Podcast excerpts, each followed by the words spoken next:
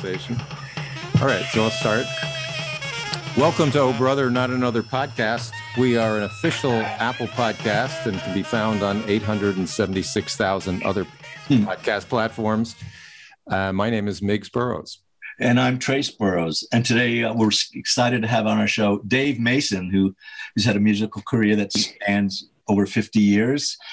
Uh, he's a, one of the founding members of Traffic. He's played on records uh, with Paul McCartney, George Harrison, the Rolling Stones, Jimi Hendrix, Eric Clapton, Michael Jackson, Wings, David Crosby, Graham Nash, Steve Winwood, Fleetwood Mac, Delaney and Bonnie, Leon Russell, and Cass Elliot. I mean, he hasn't played with me. List going for you right there. Um, yeah. So I'm uh, God. Miggs do you have any questions? Because I have a lot. But yeah, yeah. Well, we should uh, just for so people know what your your tour schedule is, so they can they can locate you and see you. So are are you at the beginning or middle end of a tour? Well, it's probably all on the website at davemasonmusic.com. Okay. Um, it ends on the 22nd of July. And and tomorrow, first, you'll be at the Ridgefield Playhouse in Ridgefield, Connecticut. Yeah. And people can buy tickets by going to ridgefieldplayhouse.org. Yeah. And you've played and in our hometown, think... Westport. You probably don't remember. You played so many. The Levitt Pavilion in Westport, Connecticut. You've played. Mm-hmm. Yeah. Yeah. Oh yes. Which I've seen. Um, actually, on one occasion. Well, I'm sorry. I, I'll, this is maybe my uh, you, it was raining and and they closed the show and the the word was or the rumor was that years ago you you would you were doing a concert when there was a thunderstorm and somebody was either hit by lightning or died by a lightning strike on stage so you refuse to play when it rains is that is there any truth to any of that um, I remember there was a if the stage wasn't covered, I wouldn't be, and it was raining then no, I wouldn't play. Right. Period. Um, I think no one of my. I think it was. It wasn't anything to do with thunderstorm. There was a very early band that I had back to my hometown. I think uh, some more. I heard that the bass player, um, Michael Meredith was his name, I think. Um, he got electrocuted uh, holding a guitar and he touched the microphone. It wasn't grounded, so he. Oh. But it had nothing nothing to do with the storm. Oh, okay. Anyway, well, that clears that up. Yeah, go ahead, Trace. So, uh, okay.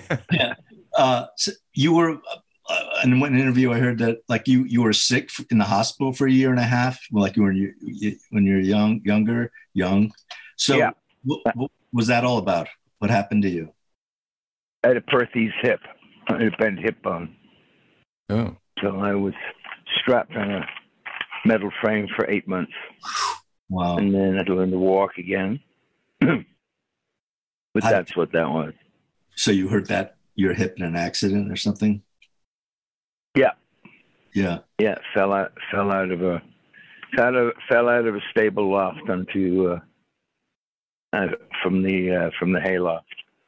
So, how did you get to play with Jimi Hendrix? Um, how did- Hendrix was uh, um, just casually met in a, one of the uh, sort of semi-private clubs in London that everybody went to. Um, uh, pretty much because that's where everybody was anyway. Was in one place in London, and we just got to talking, and that's basically how I got to know him. And he was a fan, and I was a fan, and I mean, we both liked each other's music, so and it just I got sort of developed into hanging out a few times, and then um, then I finished up playing on uh, on Watchtower and singing on Crosstown Traffic, and there was there's about uh, there's some other tracks that I did with him where I played bass and sitar, but I I really don't know what happened to those. Mm-hmm. Yeah, the, you know, they whenever they ask, um, you know, these desert island disc things, what's the one record you take with you? And this is the truth, and I'm saying it for your benefit. All along the Watchtower by Jimi Hendrix is my absolute favorite. I could listen to that endlessly and never get tired of it. You played what 12 string on that? Yeah, the acoustic guitar part on there. Yes. yeah, it's a, it's a phenomenal song. Never gets I never get tired of it. But So, Oh yeah, no, it's a great track.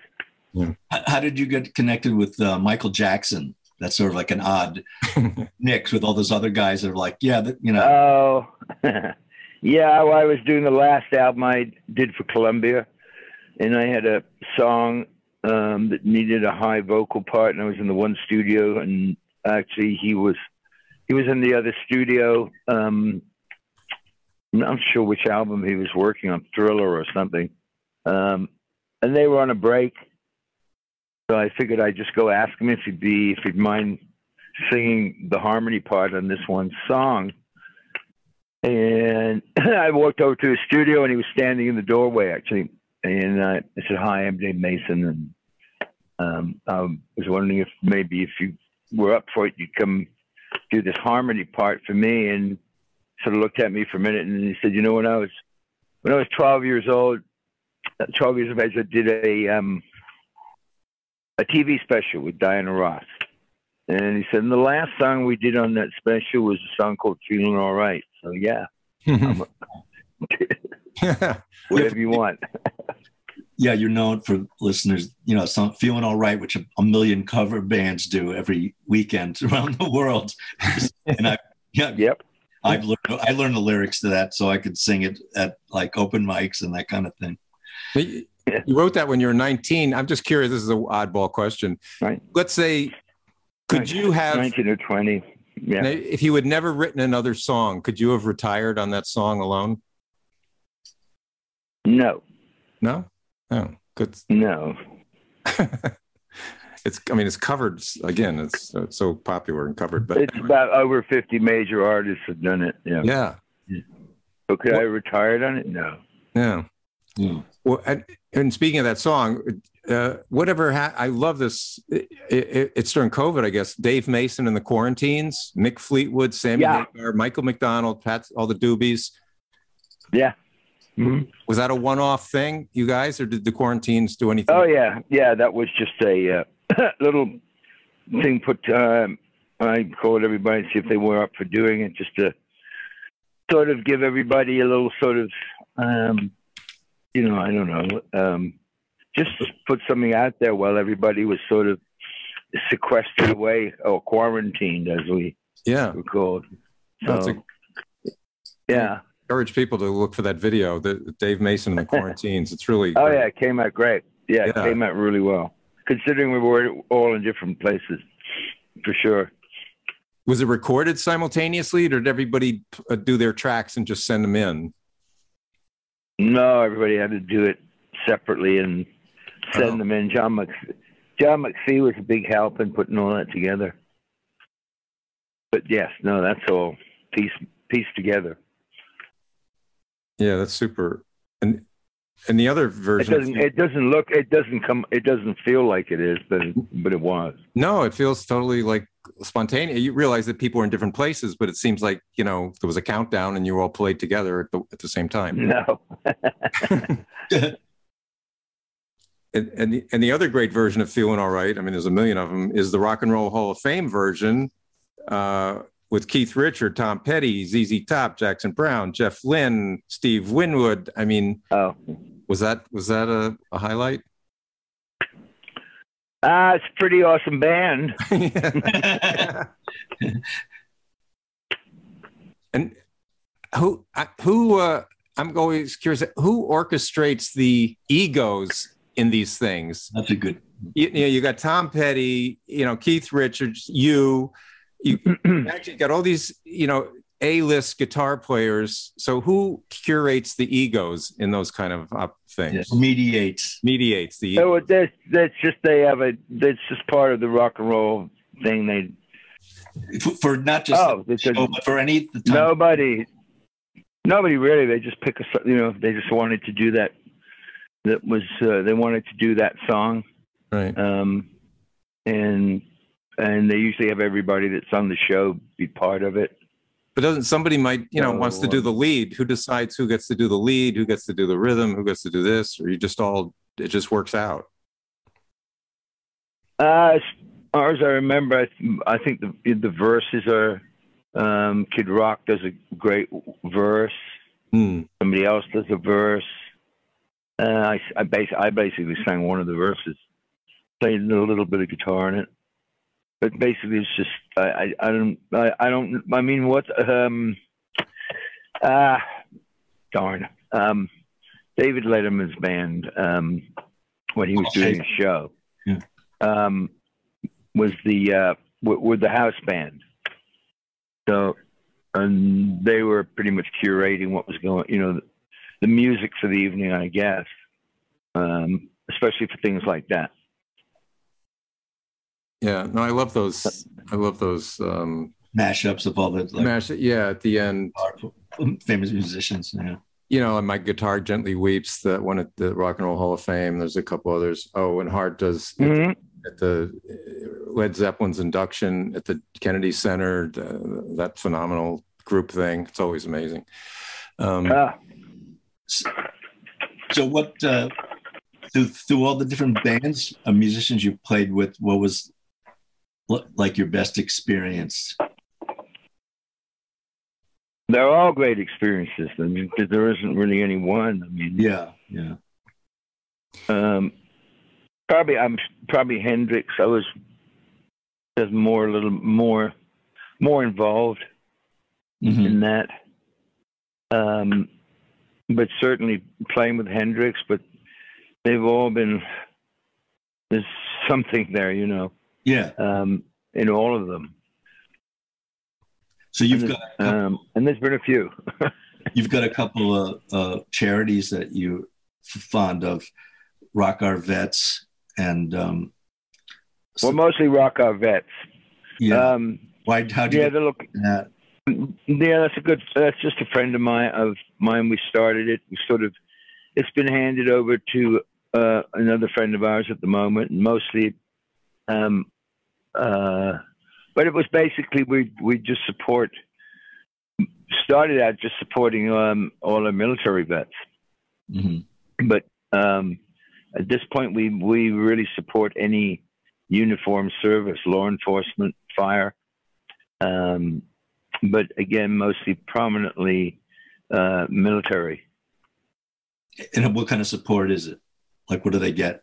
What things? What things they need?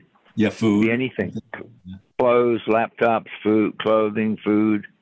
Uh, we helped one guy put a farm together, another uh, cleaning service. Um, so it's all kinds of stuff. It's not just it's not just money. Right. Um, they need need things. You know. where, where can people? Where should they log on to to access to donate to? Con- Uh, well, I guess rock. I th- I forget what I don't know whether it's but it's rock our vets. Yeah. I forget whether it's a dot, a dot com or a dot org. yeah, I think it's Uh, um, yeah, I think it's a dot org. They'll find it. It's just Rock Our Vets. yeah, rock our vets. Yeah, please go ahead and because they need help. yeah. Right. Yeah. They don't, uh, you know, they send them out to fight these fights and they put their life on the line. And when they come back, I hear so many stories of, uh, you know, they're not getting the the support uh, for Oh. afterwards. That should be part No, of they're not. They're not. That's why little thing. That's why charities like us exist, which is Yeah. kind of crazy, but that's the way that is. So I, in one of the interviews, I, or in maybe a couple, you you you talked about or asked about fame, and and and you seem very. Um, that seemed to be an, uh, one of the contributing factors of leaving um, traffic, and you were uncomfortable with fame. I mean, from every other interview With? I've heard, With, with I'm sorry. With what? fame, fame. You know, becoming. Oh, famous. that was after the first album when we first started. yeah. Um, yeah, I was I was young, But- like 18, 18, 19 years old. But most interviews you hear or you know used to hearing with you know musicians and famous musicians or in famous group you know they, you ask them why did you get into it and they say oh i got into it for the women and the fame what did you get you got into it just for I never got. Yeah. i i know I I got into it. I got into it because I love music. I love playing, right and uh, and also, um, no, I didn't really get into it for the the, the fame was not a uh, was not a primary uh, reason at all. Um, Um, but I just, I just, it's, it's, I just got into it. I love playing, and I wasn't going to be working nine to five, so Mm. that was evident. And so it, it was either, I guess, uh, be a musician or a life of crime, one or the other. Are you good at that? Is that your is that your fallback? Are you good at Well, a lot of people in this business, a lot of people, a lot of people in this business are uh, Yeah, pretty close on the border. yeah, yeah. It's just a bunch of pirates. really? Yeah. I've heard that. So when you so when you start started playing guitar, like what, what how old were you? I mean, who inspired? What was your inspiration at that time? What musicians? Hank Mar- Hank Marvin, Hank Marvin, I know. Hank Marvin, The Shadows. The Shadows. Is that a British band? That's a British band that had many top five records all over the world except America. Hmm.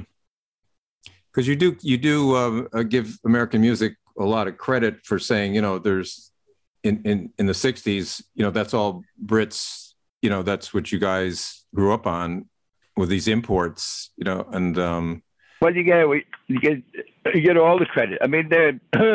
let's put well, guitar wise, there wouldn't there wouldn't be a me or there wouldn't be an Eric Clapton and there wouldn't be a Rolling Stones and there wouldn't be a Jeff Beck if it wasn't for pretty much all the American blues guitar players. Yeah. I mean, it, it all it's all uniquely American music. Everything everything except traditional country music. I mean, real country music, not not what they pass off as country music these days.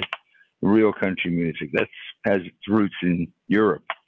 Everything else, it's got its all its roots here in America. Jazz, blues, gospel, Hmm. rock and roll, you name it. So country music has. So we just copied it. We just copied it and put our own little spin on it. I mean, most of that Led Zeppelin album is just all lift Oh. blues Oh, yeah. licks and blues riffs, and yeah, and cream somebody else did it. Yeah. yeah well you, but you blew it up you- They took it to a next level. Oh, yeah, another level, enhanced it and, and electrified it, and yeah. no, you said you, um, country music. It's what started out in Europe. I didn't know that. Original, I mean, authentic country. You know, a bluegrass. You know, Yep. early bluegrass. It's that's pretty much European heritage. Oh, I didn't know that. I always thought it was you know like App, people in Appalachia or something. Yeah. yeah. Well, that's where they were. A lot of that's where they're mostly all from. oh, right. I keep I keep re- have to remind people, you know, that the uh, at the Alamo there was Crockett and Travis and Bowie. They're all English. Yeah. Oh, that's, that's interesting.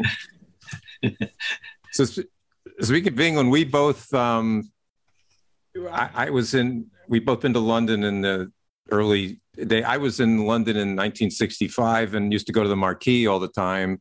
And I saw Yeah. the Spencer Davis group and Stevie, I was 19, Stevie Winwood was 16 at the time. And he was Mhm. this wonder child, you know, that nobody, you know, Yeah. people couldn't believe it. Did you ever play? Did you ever play with Spencer Davis or at the Marquee? Uh, excuse me. well, I'm singing on "Somebody Help Me" and "Give Me Some Lovin'" and "I'm a Man." Oh, And uh, so, um, yeah, and I had to. I actually had to stand in for Steve one night when he didn't turn up. So, oh yeah, I knew all knew all those people. but yeah, I used to go when uh, I went there in '71. So, um, uh, and I used to go to the Marquee and then go to the Speakeasy. You know, Mhm.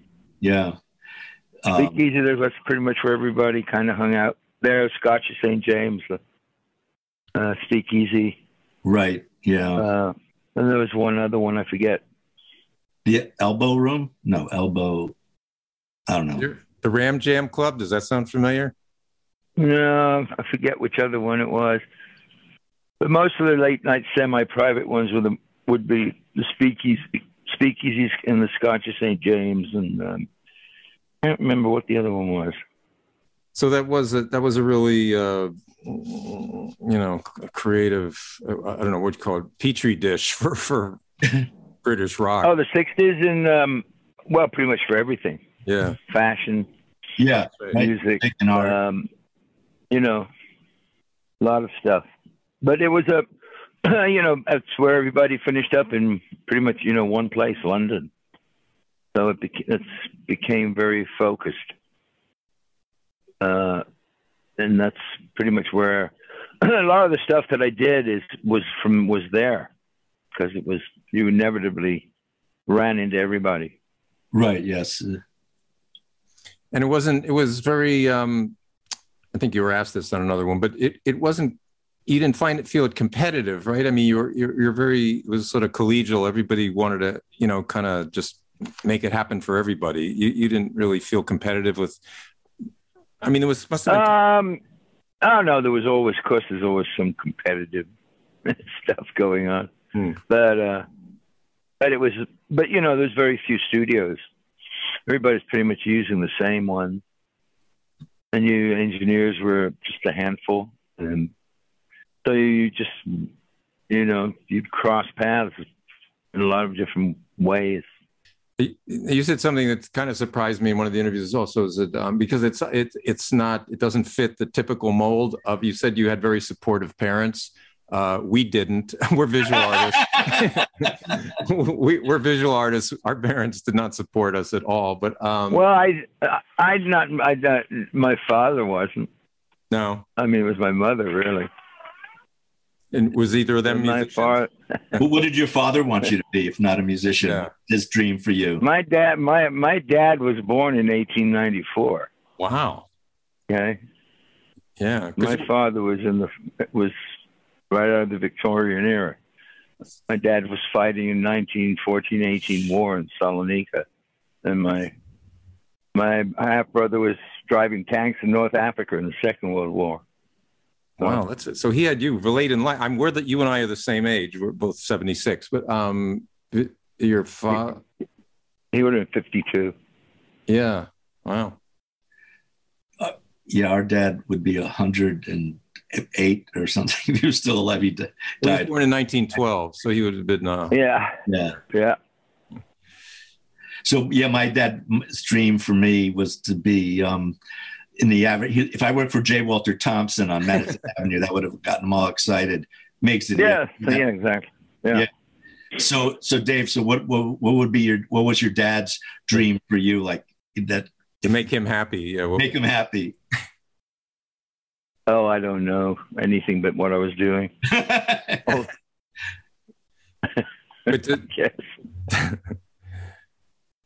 but but your but your mom was sort of a secret supporter. I mean, did they clash over it? Well, she was, she was just, you know, determined to sort of let me go my own path. yeah, that's nice. Yes. That's really nice. Do you have, do you have siblings? She was, she was tough.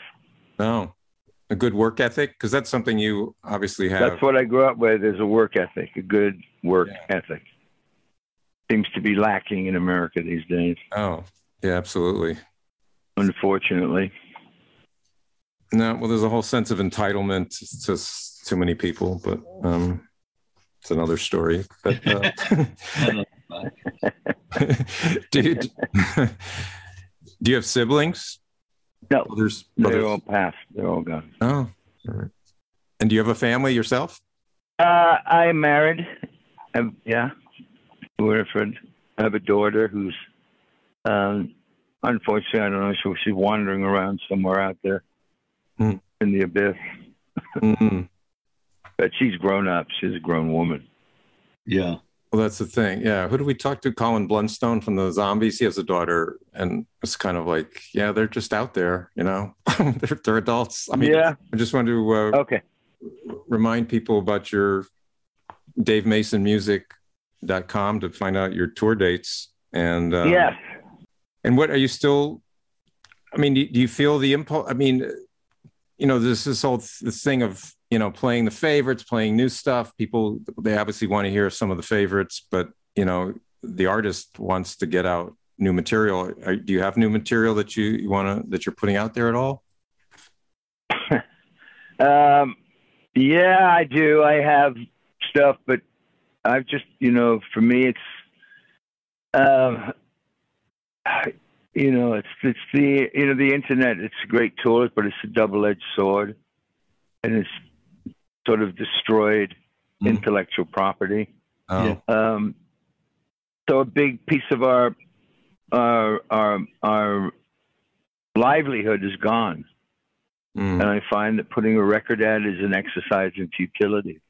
Mhm. Most of it I put down to, um, I mean, terrestrial radio is still a very powerful format.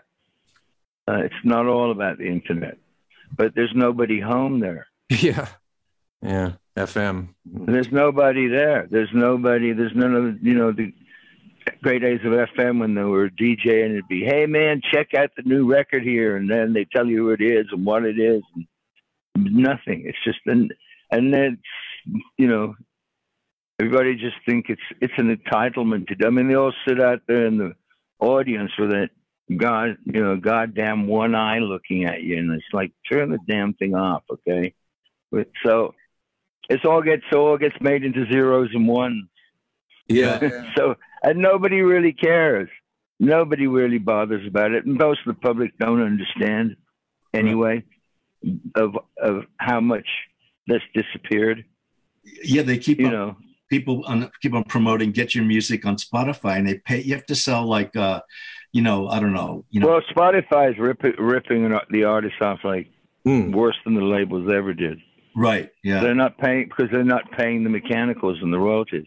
yeah, So you know, we we've built these built these monoliths and worth God knows how much, and you know, if it wasn't for the mu- for the musicians, the music, they wouldn't exist. So, but we're always last in line, you know, with the artist. Yeah, it's just, yeah, and you're and you're the foundation, right? You're the, they they wouldn't exist without the artist, but they're, you you you get need Right. lobbyists or ask what ASCAP and BMI. They're not strong enough, I guess. They, Well, they just, you know, too many lobbyists down in, uh, too many lobbyists lobbying. yeah. Yeah. lobbying for the They, you know, they they they they class it as well. You know, that's a tax, and it's like you know, and and we're not going to be. Um, unfortunately, there's no Samuel Clemens anymore down there fighting. right. Yeah, so with the iPhone and all technology, I, I, are people bootlegging? I mean, is that just a common thing? People are bootlegging concerts and uploading. Oh, them? you mean they politely call it file sharing? yeah, yeah, yeah.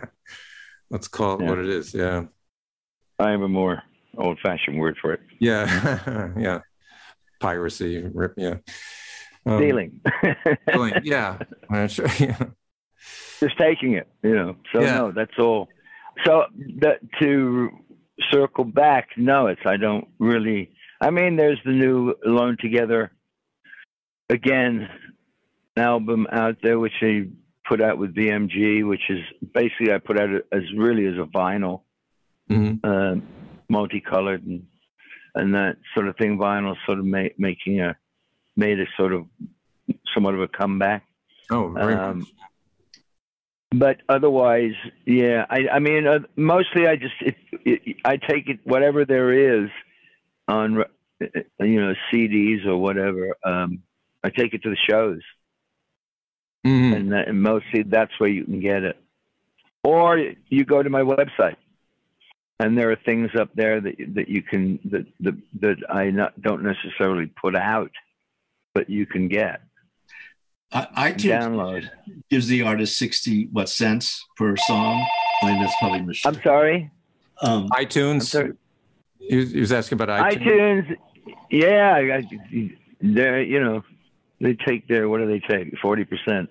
yes, Mm. the artist gets um, 60 cents a song. That's something. That's better than Spotify. You don't have to sell like 100,000 It's albums. better than Spotify, but the problem, but the thing is, is you just it's you know you're just in one big Yeah. you're in one wor- one massive supermarket, and then unless you're being promoted, I mean they ram that YouTube stuff up every down everybody's throat by sticking it up in Yeah. your phone, whether you want it or not. because Yeah. they gave them some stupid amount of money um, for the right to do it, which was crazy. Um, but that's so that's you know there's just there's a there's a small handful of artists that that are in the bracket where most people seem to think that art you know because you're a rock and roll star that you're super wealthy or you're this or you're that. You know, we're all just we're all working stiffs. Mhm. The majority of us, or we're as I put in the new song, we're just road dogs. Yeah. Well, speaking of that, uh, this maybe be our last question because time's up. But you know, we're the same age, and you know, walking upstairs can be a challenge. So, how do you keep your energy, health? Do you have a regimen? Do you care? Do you exercise? Do you have a diet that you stick to? To you know, Uh, well, I'm mostly diet wise, I don't eat. I don't eat anything that generate that produces sugar, for one thing. mm, Um, so, and I'm very much um, a protein guy, and um, I can still get around, and the fingers and hands still work. mm, Hair's gone, but I don't really care about that. Um, and that's about it. I'm On the road, I just I I sleep, I eat, I play. yeah. That's the that's the routine. that's a good. That's a good one. All right. Well, Trey didn't Trace just saw Buddy Guy. I think he's 85 and just was fin- That- right. that's Trace? right. Yeah, he was phenomenal. His show at the uh, Wall Street Theater. Um, Oh yeah, buddy.